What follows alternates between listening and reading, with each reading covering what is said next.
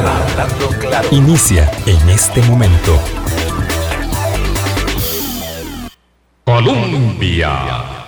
Con un país en sintonía, muy buenos días. Martes 25 de mayo. Gracias por hacer parte de nuestro Hablando Claro. Bienvenidas, bienvenidos a nuestra ventana de opinión. Hoy damos curso a una conversación pendiente, siempre candente, siempre de interés, de manera directa o indirecta. No hay nadie que se soslaye al tema sensible determinante de las pensiones en el país. Y en los últimos días, por supuesto, sé que ustedes también han acudido al encuentro de posiciones, posturas y tesis respecto de cómo debemos eh, asegurar la sostenibilidad de las pensiones del país, empezando, pero no exclusivamente, por el régimen de invalidez, vejez y muerte de la Caja Costarricense de Seguro Social, que es el más eh, significativo, el más grueso, el más eh, importante por su tamaño y por la población a la que cubre de los que tenemos. Pero ya digo, no solamente en exclusiva con respecto a ese régimen requerimos eh, modificaciones.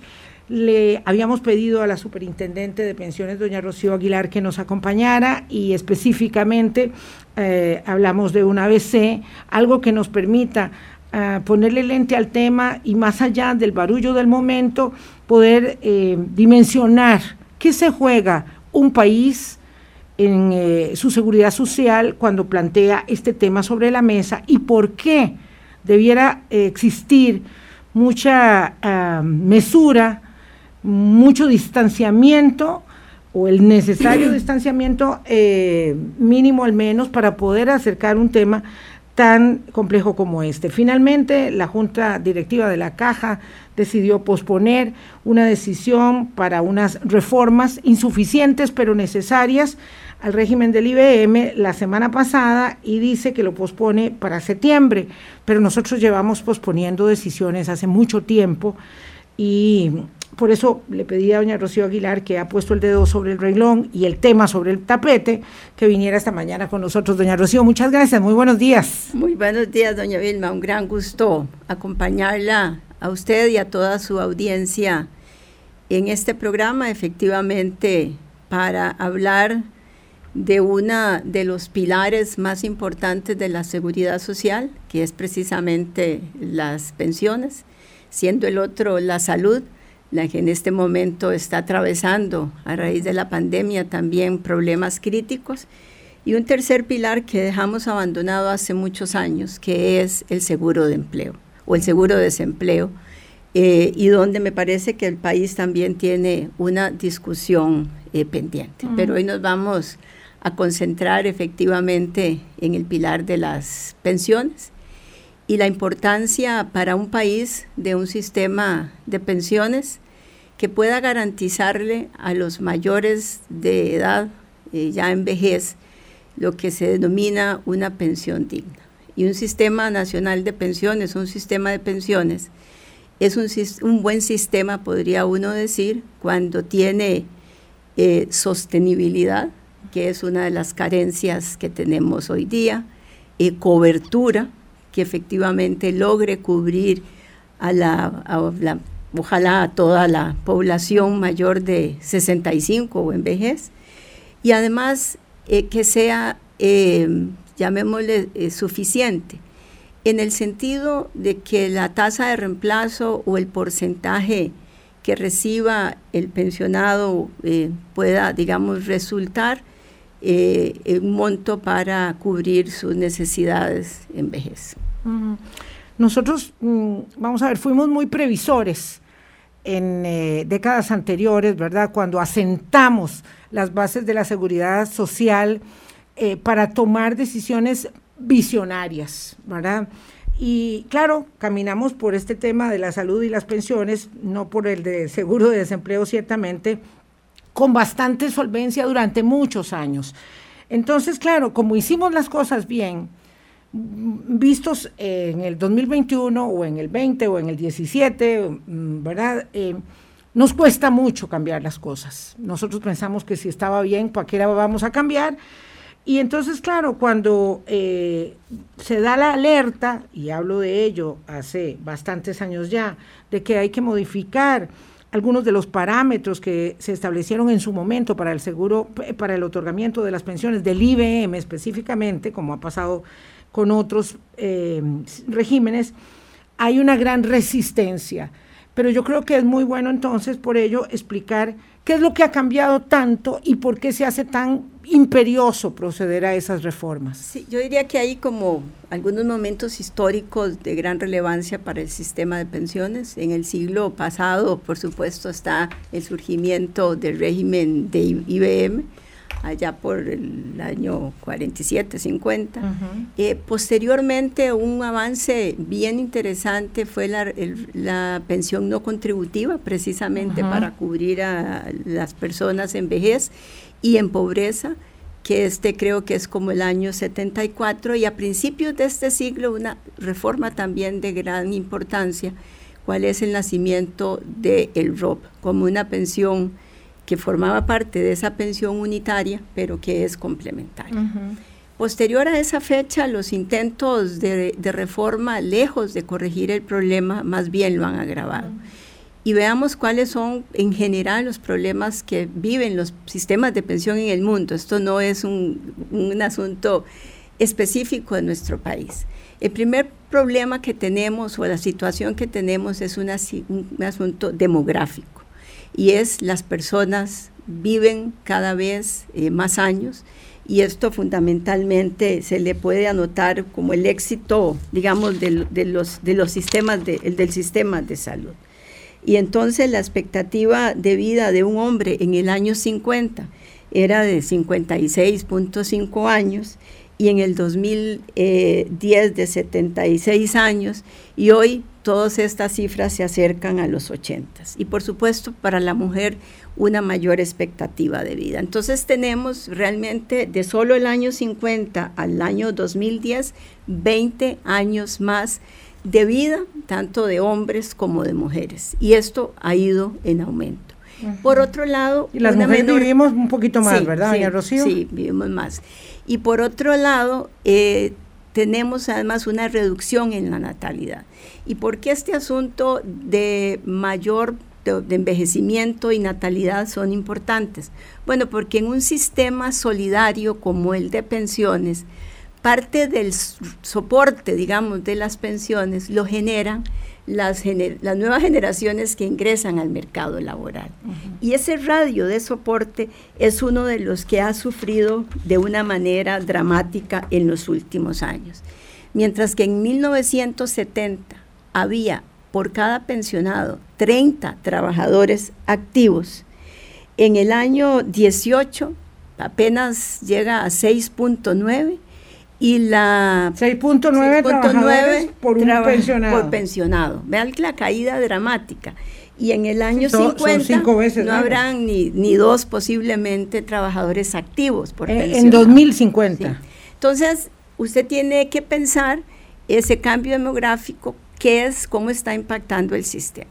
Entonces tenemos envejecimiento y menor tasa de natalidad. Es decir, que además, perdón, la tasa de natalidad este año con las cifras se vio un cambio muchísimo mayor, es decir, todas nuestras proyecciones de natalidad eh, quedaron prácticamente rezagadas.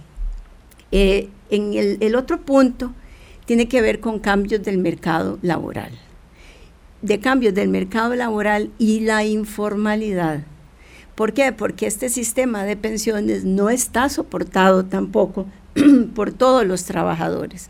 Todos los trabajadores informales y la informalidad ya casi llegará a cifras cercanas al 50%, ¿verdad?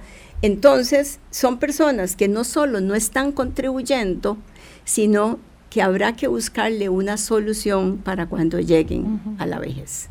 Porque si no, el problema de cobertura se va a ensanchar en los siguientes años. Y es precisamente en la vejez, sin un ingreso, donde se asienta la mayor pobreza en este país. Entonces hay que buscarle una solución realmente a la cobertura, cómo le aseguramos al costarricense un ingreso digno.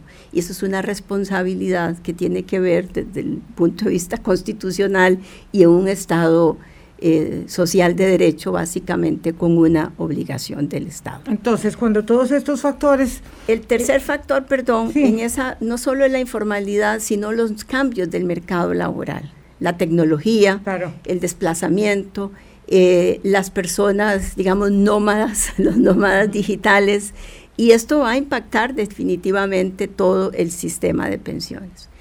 Un tercer factor es la caída que han sufrido las tasas de interés en el mundo durante los últimos años. ¿Y por qué esto es importante? Porque esas tasas de interés de alguna forma garantizaban que los activos que tenían los sistemas de pensión en el mundo fueran creciendo, digamos, a un mejor ritmo que el que lo están haciendo. Un cuarto problema se llama el endeudamiento y es no solo el endeudamiento de los estados, garantes de alguna forma de estos sistemas de pensiones. En esta semana algún medio publicaba dentro de los riesgos fiscales precisamente la, digamos, los problemas de sostenibilidad de sistemas de pensiones como IBM, como por ejemplo Poder Judicial, en donde esos déficits actuariales que son realmente dramáticos en el caso de IBM, el día que no se logre eh, resolver el problema, el Estado pues es solidario de esa situación, pero un Estado tan endeudado y además tenemos a las personas endeudadas también, lo que dificulta para uno contribuir más al sistema y para las otras personas generar, digamos, pensiones voluntarias de manera complementaria. El otro tema que se anota realmente como una situación que hace difícil la solución de los, los problemas de sistemas es la complejidad del diálogo. ¿Por qué? Porque estos son temas de un enorme, digamos, tinte político. El tocar los parámetros, los hacer los ajustes paramétricos, realmente se hace complejo. Tan complejo, por ejemplo, que en el año 2005 que se trató de ajustar estos parámetros, lejos de arreglar el problema, lo hicimos más grande porque generamos las pensiones anticipadas. Y entonces, no solo iba a contrapeso. Y eso sí es muy fácil de hacer. Claro, y usted puede, va, a tener todo el apoyo, porque lo que está viendo es el corto plazo. Celebramos la confluencia del diálogo social cuando podemos extender los beneficios, claro. Entonces, ¿dónde, dónde estamos hoy? De frente al problema de, hablemos de, IBM como el sistema más importante de pensiones del país. Un sistema que está otorgando, digamos, voy a usar esta palabra, un beneficio mayor que el monto por el que se cotiza. Es decir, las cotizaciones que hoy día se hacen a IBM eh, no son suficientes para el tipo de contraprestación o de pensión que yo estoy En términos generales, digamos.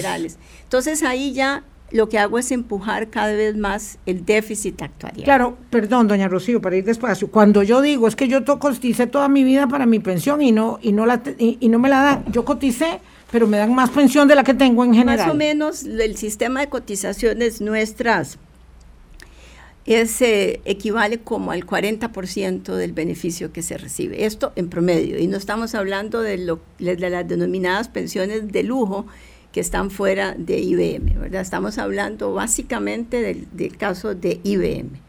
Y esto o sea, yo, yo recibo, recibo un 40% más de lo que aporté. Vas a la cotización es el equivalente al 40%. Entonces, aquí ah, generamos, sí, sí, es el equivalente al 40% del beneficio que yo percibo. Entonces, aquí hay un tema que se llama de justicia generacional.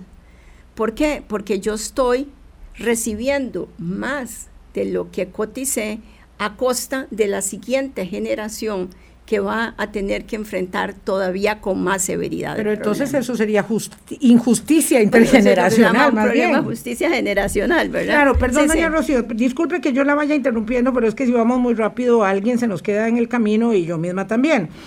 El punto entonces es que cuando yo digo que es que a mí apenas me dan el 52% del salario cuando me pensiono, ya yo asumo que estoy perdiendo el cuarenta y tantos por ciento, ¿entiende? Y no es cierto, porque en realidad yo no coticé para la pensión que recibo, aun cuando esa sea menor que el salario que yo tengo. Entonces, efectivamente, así, es Entonces, claro, porque estamos hablando, tampoco, lo, digamos, esto es blanco-negro. Claro. Estamos hablando de un sistema solidario. digamos, esa a la diferencia del ROP, en donde lo que yo voy a percibir está directamente vinculado con mi aporte. Aquí tenemos un sistema solidario y tan solidario, digamos, que le cubre el seguro de salud a los pensionados y tan solidario es que agregamos en este mismo sistema por supuesto, el régimen de es IBM, es invalidez, vejez y muerte. Y el no contributivo también lo pagamos. El no contributivo no sale de ese. No sale de esa misma bolsa. No, no, ah, ok, esto es muy importante. El, entonces, ¿qué, ¿cómo se financia IBM? IBM se financia con una contribución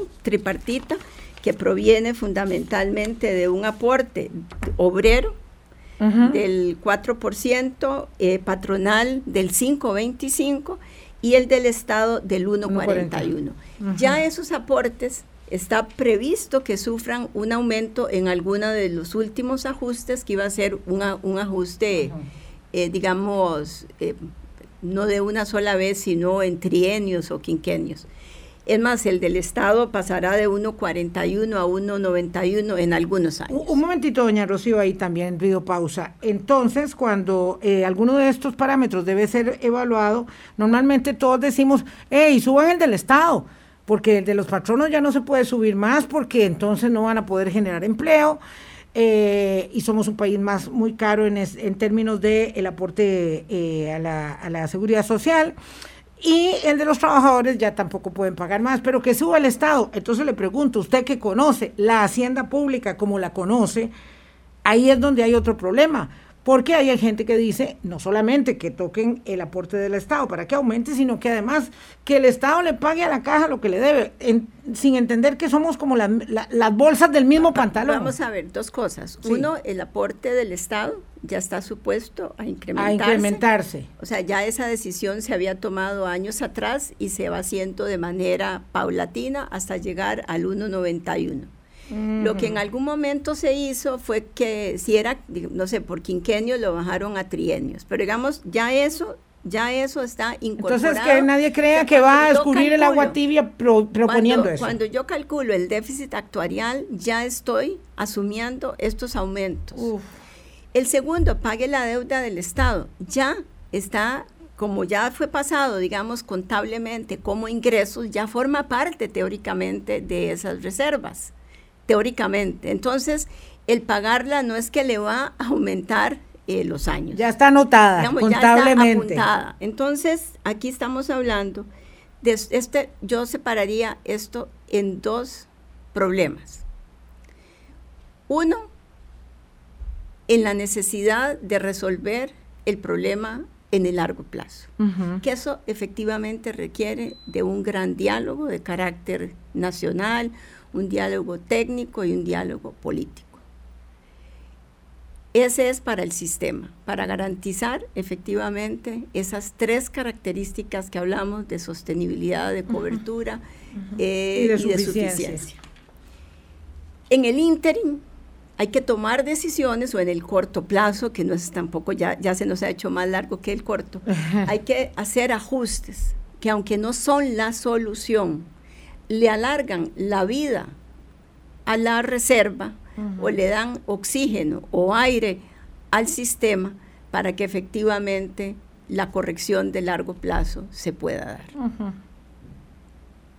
Permítame, doña Rocío, justo en este momento reviso también las consultas de ustedes, pero aprovecho para la primera pausa y regresamos con el dedo puesto en el reglón. Ojo que esta es una lección para que tengamos claro cuál es la condición ¿verdad? De, del estado del paciente, llamado pensiones IBM, y cuál es la necesidad de generar correctivos, porque como decíamos, es muy fácil eh, adelantar beneficios, como se adelantó en el 2005 la pensión, que nos ha generado un enorme bache y que ahora, cuando viene la discusión, todo el mundo, porque es muy cómodo, sería buenísimo yo aquí en el micrófono, eh, gritando, ¿verdad? Levantando la bandera de que no eliminen las pensiones adelantadas, porque poner la pensión a los 65 años no es ponerla ahora, sino que está puesta desde 1947 y de lo que se trata es de suprimir la pensión adelantada. ¿Por qué?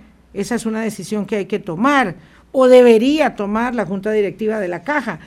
Eso le toca a doña Rocío, como se decía, bailar con el más feo para hacer el llamado que el país requiere que se haga y nunca es un buen momento para tomar decisiones que no adelantan beneficios. 820. Hablando claro. Colombia. Con un país en sintonía, son las 8.24 minutos de la mañana. Les cuento que tengo decenas, para no exagerar, decenas de preguntas, para no decir eh, otras cantidades hiperbólicas. Eh, algunas de esas preguntas se las puedo formular a doña Rocío Aguilar en el último segmento. Otras definitivamente tienen que ver directamente con las decisiones de la caja. Eh, pero vamos a un tema, digamos, eh, álgido, doña Rocío Aguilar, superintendente de pensiones. En el año 2005, después de que estaba establecido desde 1947, cuando nos moríamos antes de los 60 años, que la pensión era a partir de los 65, ojo, ¿verdad? A partir de los 65, cuando nos moríamos a los 56.5 años, se estableció la pensión de los 65. Esa pensión estuvo hasta los 65, hasta el gobierno del doctor Abel Pacheco, que tomó la decisión de adelantar las pensiones. 60 años, grosso modo, para las mujeres, 62 para los hombres. Devolver eso para ponerlo en los 65 años que han estado establecidos desde 1947 y quitar la adelantada se ha convertido en el tema. Parece que todo está reducido a ese tema. Entonces, eh, por favor, doña Rocío, ¿por qué hay que hacerlo?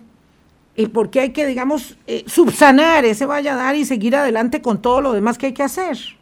Sí, efectivamente es un excelente punto. Nadie está tocando la edad de la pensión la edad de la pensión sigue siendo la de 65 años.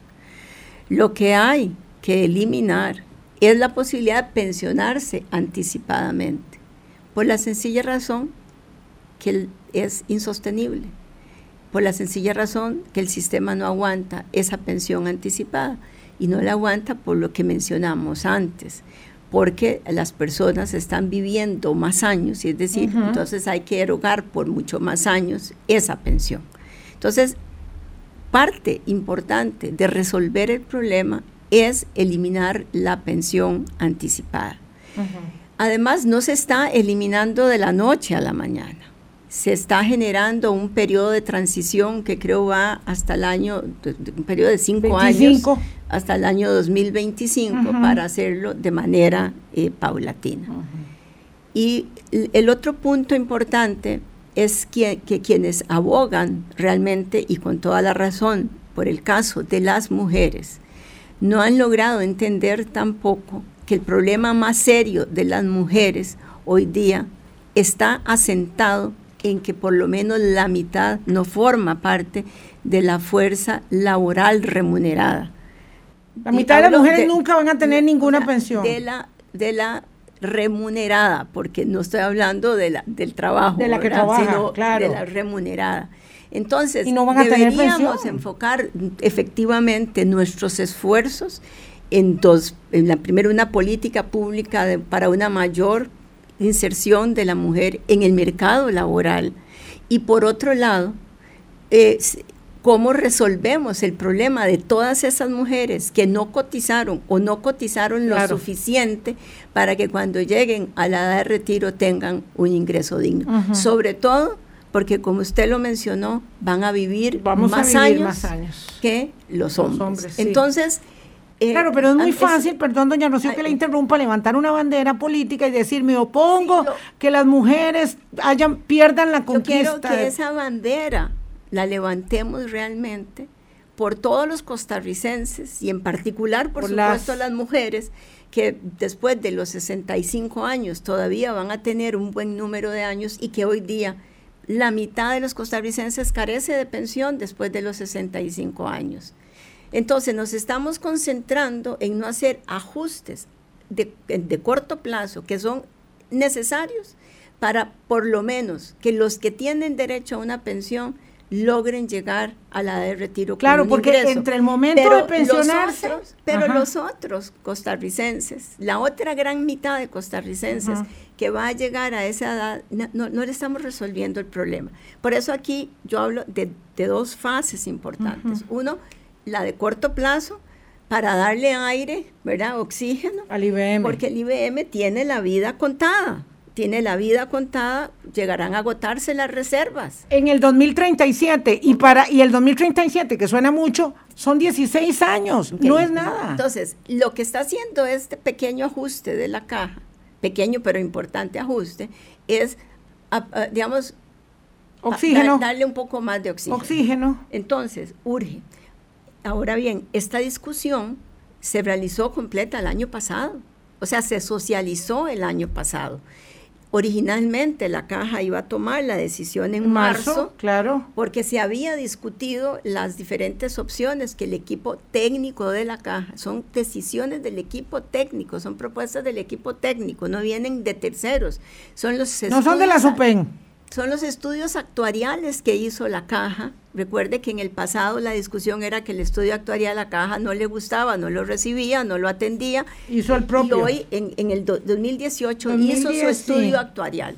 Y su estudio actuarial ya revelaba un déficit tan grande que es casi imposible ponerle todos los números como de 100 billones de colones. billones de colones. Eso es tres veces el tamaño de la economía ya lo revelaba ese, ese déficit actuarial, ya revelaba que el, los lo que se llaman los momentos críticos, cuando ya los ingresos de todos los meses no alcanzan para cubrir las cuotas, porque como dijimos, hay menos trabajadores activos por cada pensionado, o bien cuando me empiezo a comer los intereses, o bien cuando me empiezo a comer el principal. Y ya esos momentos críticos los estamos viviendo. Así que es crítico crítico, más bien el poder tomar la decisión cuanto antes. No es la solución perfecta, pero es una solución que por lo menos nos permitiría ganar tiempo. pero para, empezar a trabajar al día siguiente, no para posponerlo. para no hacer nada, porque claro, es que aquí lo que se iba a hacer en marzo no se hizo, se iba a hacer ahora eh, salió eh, un montón de gente, diputados, eh, personas con aspiraciones políticas, sindicatos, y todos dijeron qué barbaridad por culpa de la SUPEN, que empezó a llamar la atención del tema. Ahora nos quieren atropellar con una decisión inconsulta y tenemos que armarnos. Y entonces, punto final, la Junta Directiva de la Caja dice, ahora ya no va a ser en mayo, ahora va a ser en septiembre. Y si no fue en mayo, y si no fue en marzo, ¿cómo va a ser en septiembre cuando tengamos la campaña electoral ya más caliente? Entonces, no hacemos nada. ¿Y qué es el costo? Le pregunto a doña Rocío Aguilar, ¿cuál es el costo de no hacer nada? Como siempre, el posponer las decisiones las hace más dolorosas hacia adelante. Aquí el posponerlo no es que dentro de cinco años vamos a bajar más la edad de pensión, vamos a bajar las cuotas, eh, nada de eso va a suceder. Lo que va a hacer es que el ajuste cada vez sea más doloroso. Es muy probable que si esa pensión anticipada no se hubiese, eh, digamos, ejecutado hace unos años, esto nos hubiera todavía permitido, digamos, vivir algunos años con el sistema tal cual estaba. Pero entonces tenemos la mitad de las personas sin pensión. La mitad de los que se pensionan se pensionan antes de los 65 años y la mitad de los que se pensionan reciben una pensión mayor que por la que la pensión por la que la que por la que contribuyeron. Entonces, ese problema de los 50%, ¿verdad? Entonces, y la, y la mitad de las mujeres que no se han insertado al mercado laboral y la mitad de los trabajadores en la informalidad. Entonces, vea nuestros 50% que son los que están presionando este sistema de pensiones. Por eso es que hay que buscarle una solución para largo plazo. Yo tengo muchas, muchas inquietudes, pero hay una que no puedo soslayar y que tengo que planteársela ya, doña Rocío. Una solución es que no den la pensión, que le devuelvan el aporte patronal al obrero, más los intereses correspondientes y así no tienen que pagar ninguna pensión. Oiga usted qué manera de destruir un sistema solidario que pretende hacer en algún momento universal de seguridad social. Yo no lo puedo creer. Sí, y, además, nada más para, para que veamos el tamaño del problema. si hipotéticamente eso lo hiciéramos, el tamaño de las reservas de IBM no alcanza para devolver la plata. Alcanza como para, digamos, sin recibir un flujo, darle pensión durante los siguientes dos años a la gente, nada más. Ese es el tamaño del problema. Si, si bien son cifras para nosotros muy grandes. Lo que hay es apenas alcanzaría para dar pensión. Pero esto nos permite entender, esta, esta elaboración de un oyente nos permite entender que como el tema es muy difícil, hacemos, elaboramos mentalmente soluciones mágicas. ¿Por, ¿Por qué? ¿Por qué le digo esto, doña Rocío? ¿Por qué no devuelven la plata y se acabó el problema?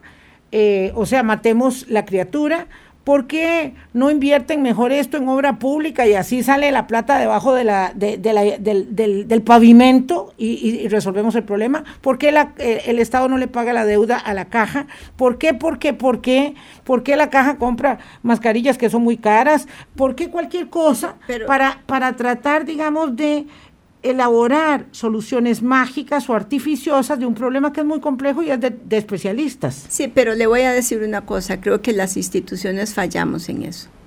Los ciudadanos no tienen por qué saber esas respuestas. Es la responsabilidad del mismo, yo diría, de, los sistemas en general, de, dar una mayor educación previsional a la gente una mayor educación previsional orientada a que, a que entendamos de qué se trata el sistema que hoy tenemos, que entendamos cuáles son los fundamentales de ese sistema que lo harían, digamos, sostenible.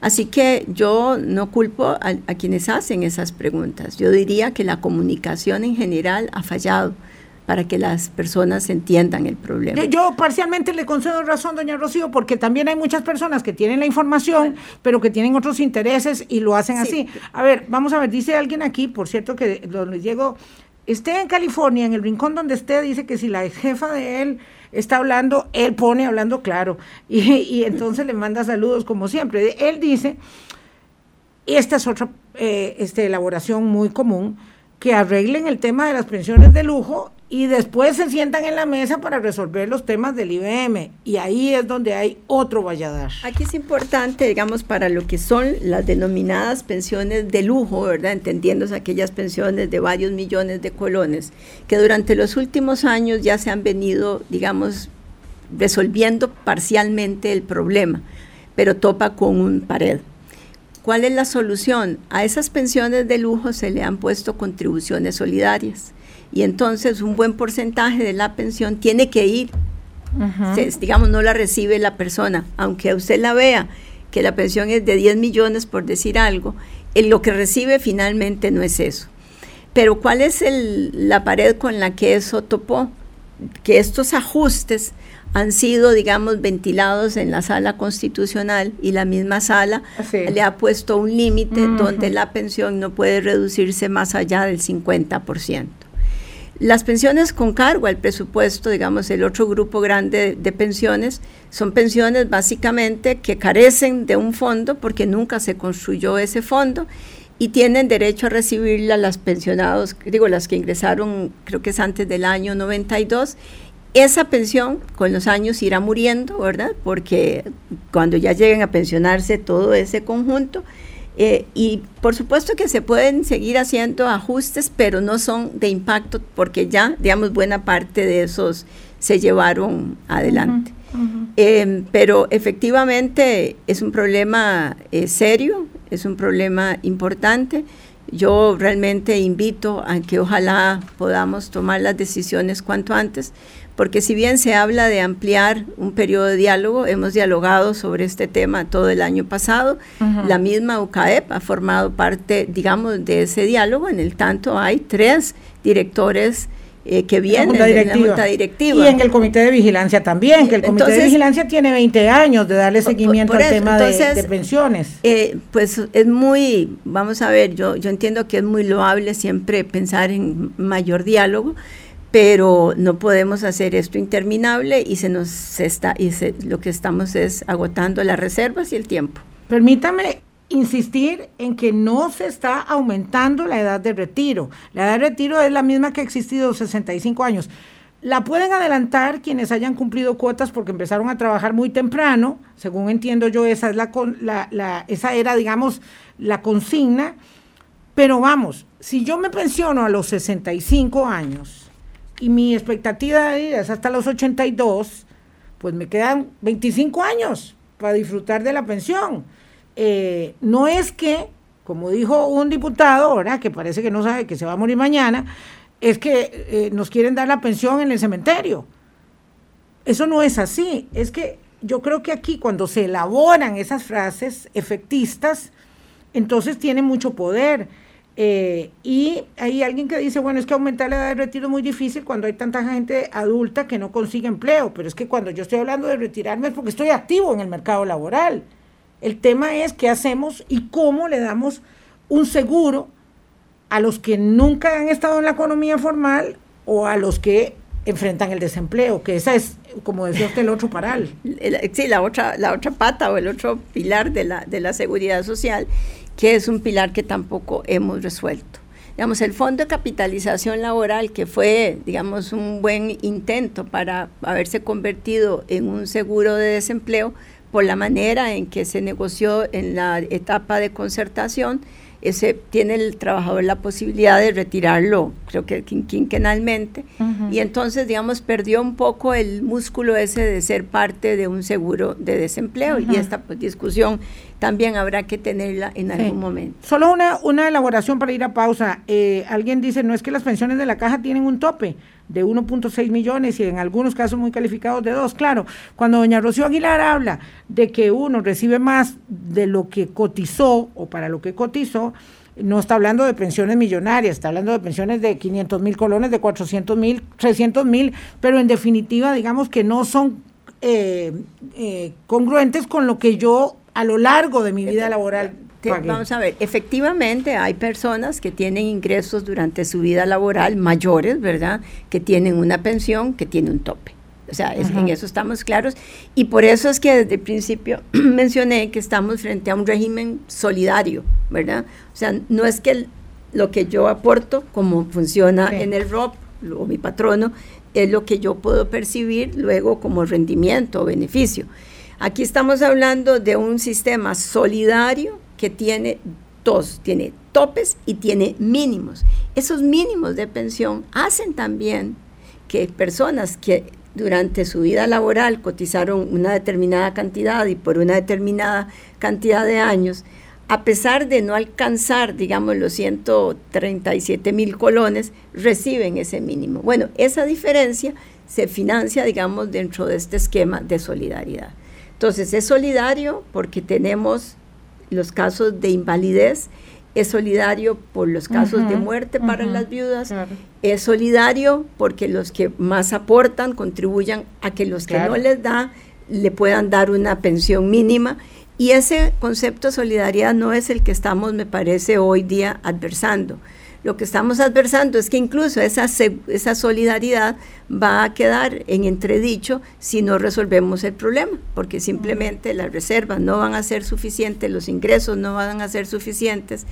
Eh, sabemos que de aquí al 2050 la cantidad de mayores de 65 se, triplicará, ¿verdad? Entonces, eh, no, no tenemos, tenemos que empezar a construir hace mucho, pero hay que hacerlo ya eh, realmente cuál va a ser el futuro del sistema de pensiones. Y me parece que esa es finalmente un tema relevante. Creo que es un tema que podría perfectamente formar parte del próximo debate político. Ah, eh, doña, doña Rocío, yo quisiera saber cuál candidato va a decir, señores, yo, ¿verdad? Vengo aquí, quiero ser presidente de la República y propongo que resolvamos el tema de las pensiones, para lo cual A, B y C alguien que diga, se le ocurrirá bajar la edad de la pensión a los 55 años y entonces todo el mundo votará por él y nos engañaremos de nuevo. Doña Rocío, vamos a ver, ¿es pensionada usted? Solo para que don Oscar, solo para que don Oscar, bueno, perdón, es pensionada de lujo. No. No, del IBM. soy pensionada de IBM eh, y tuve que suspender la pensión porque empecé a laborar nuevamente. Entonces es una pensión suspendida. Bien, doña Rocío está ahorrándole ese, e, ese, esa dotación mensual a la seguridad social porque eh, reingresó al mercado laboral. Vamos a una pausa, son las 8.44, hay muchas consultas, lo que nos dé tiempo. Hablando claro. Colombia. Con un país en sintonía nos acompaña doña Rocío Aguilar, superintendente de pensiones. Como les decía, algunas de las consultas son muchas. Em, que recibo no tienen tanto que ver con eh, la superintendencia de pensiones y sus señalamientos, eh, como con directamente las decisiones de la caja. Vamos a ver, doña Rocío, ¿qué tanto ayudan las pensiones complementarias eh, al, al, sistema de pensión? Yo creo que esa es una pregunta relevante, ¿verdad? y ya voy con otra.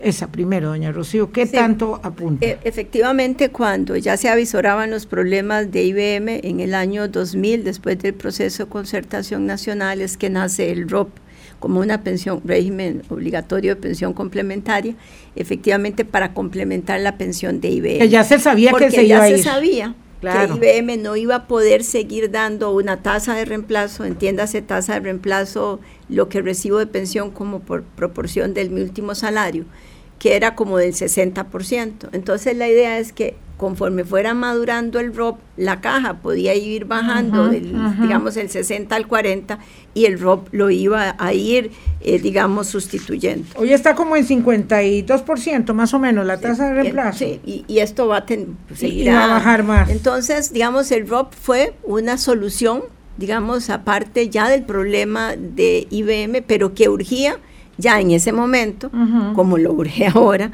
que después de que se generaba el ROP, inmediatamente se hablara de la solución eh, completa. Entonces, la solución completa que se intenta en el 2005, lejos de ser una solución, más bien echamos para, para atrás. Qué mal esa eh, decisión. y entonces los problemas persisten, o las situaciones eh, que, que, atacan el sistema persisten. Volvamos a resumirlas una mayor cantidad, un mayor envejecimiento, menor natalidad, cada vez una mayor informalidad, cambios en el mercado laboral, menores tasas de interés, eh, las dificultades de, normalmente de diálogo de estos sistemas que son casi que consustanciales a los sistemas en el mundo porque todos de alguna forma han compartido el problema.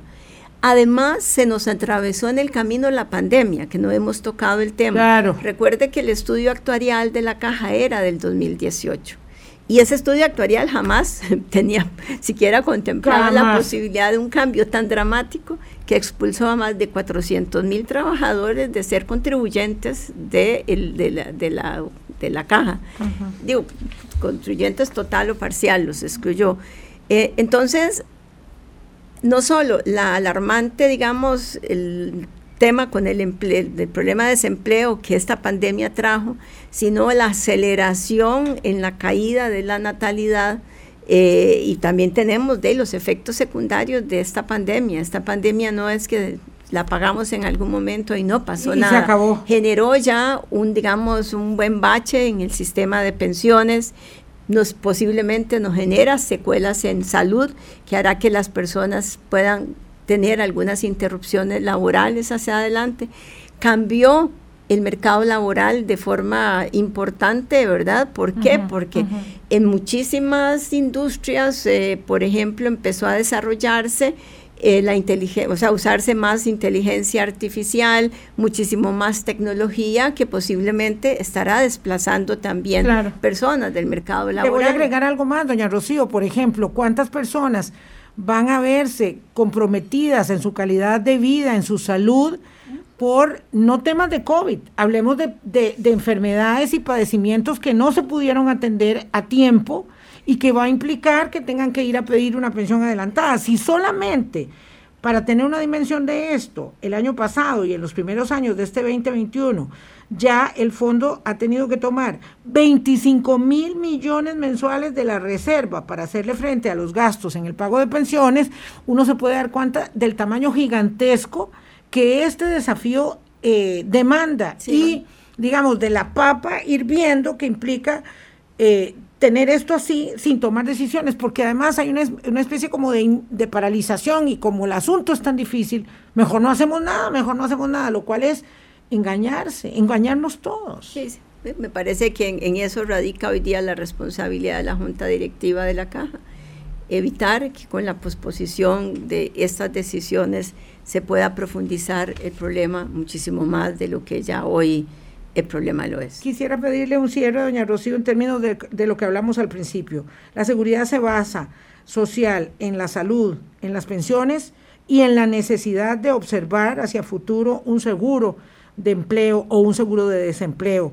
Que sea sostenible, dijo usted, que dé además cobertura suficiente. Eso significa un gran reto para un país que quiere seguir siendo solidario y que aspiraría a ser universalmente solidario. Efectivamente, esos son parte de los, los retos nuestros y, y, es cómo dibujamos ese sistema hoy día, que es el sistema sobre el cual tenemos que construir en los siguientes años uh -huh. y empezar hoy, aunque las medidas que se tomen se van implementando en el, digamos, en el mediano y largo plazo, ese dibujo tiene que estar hoy preparado para que la ciudadanía sepa a qué atenerse también, para que tengamos esa buena comunicación con el ciudadano de cuál va a ser su sistema nacional de pensiones y cuál va a ser la necesidad de un mayor nivel de educación previsional para que todos, además, generemos fuentes alternativas de ahorro dentro de nuestras posibilidades para cubrir nuestras necesidades en la vejez. Claro, éticamente eh, solvente y e intergeneracionalmente sostenible, porque aquí el asunto, doña Rocío, no es usted ni yo, no somos nosotras, son los hijos nuestros y sobre todo los nietos nuestros. Ya no van a tener pensión. Digamos, hay que, eh, por eso hay que, hay que buscarle la solución claro. y es una solución que tiene que ser acorde con todas estas transformaciones demográficas, laborales y conformes exactamente con las obligaciones del Estado para garantizarle a las personas en vejez una vejez digna. Y yo diría que no podemos renunciar a tener un Estado solidario. Yo no quiero renunciar a ese Estado. ¿Por qué vamos a renunciar a un Estado solidario? Como decía ese señor, devolvámosle la plata a cada quien y a ver cómo se la arregla. Jamás. Posiblemente alguien que dice eso es porque tiene resuelto su problema en vejez. Y se, sería muy fácil, digamos, para los que tienen eh, resuelto su problema en vejez hacer esa afirmación, pero estamos dejando de pensar en la gran mayoría de los costarricenses, que son más del 50%, que no tienen, primero, una, o, o, que padecen hoy día de una gran informalidad y por supuesto que no van a tener resuelto su problema en la vejez y además cada vez van a ser más, porque esa población mayor de 65 se explicará de aquí al año 50. Doña Rocío, muchas gracias por haber venido. Voy a invitarlos para que mañana nos acompañen con el doctor Román Macaya. Vamos a ver qué dice la caja sobre el gigantesco desafío que tiene su junta directiva, que es un gobierno muy complejo para tomar decisiones. Es un gobierno, es un triunvirato, ¿verdad?, entre los eh, trabajadores, los empresarios y los tres representantes del gobierno para tomar una decisión que, en efecto, es una decisión difícil, pero necesaria. Que la pasen muy bien. Buenos días. Chao. Muchas gracias. Hablando claro, hablando claro.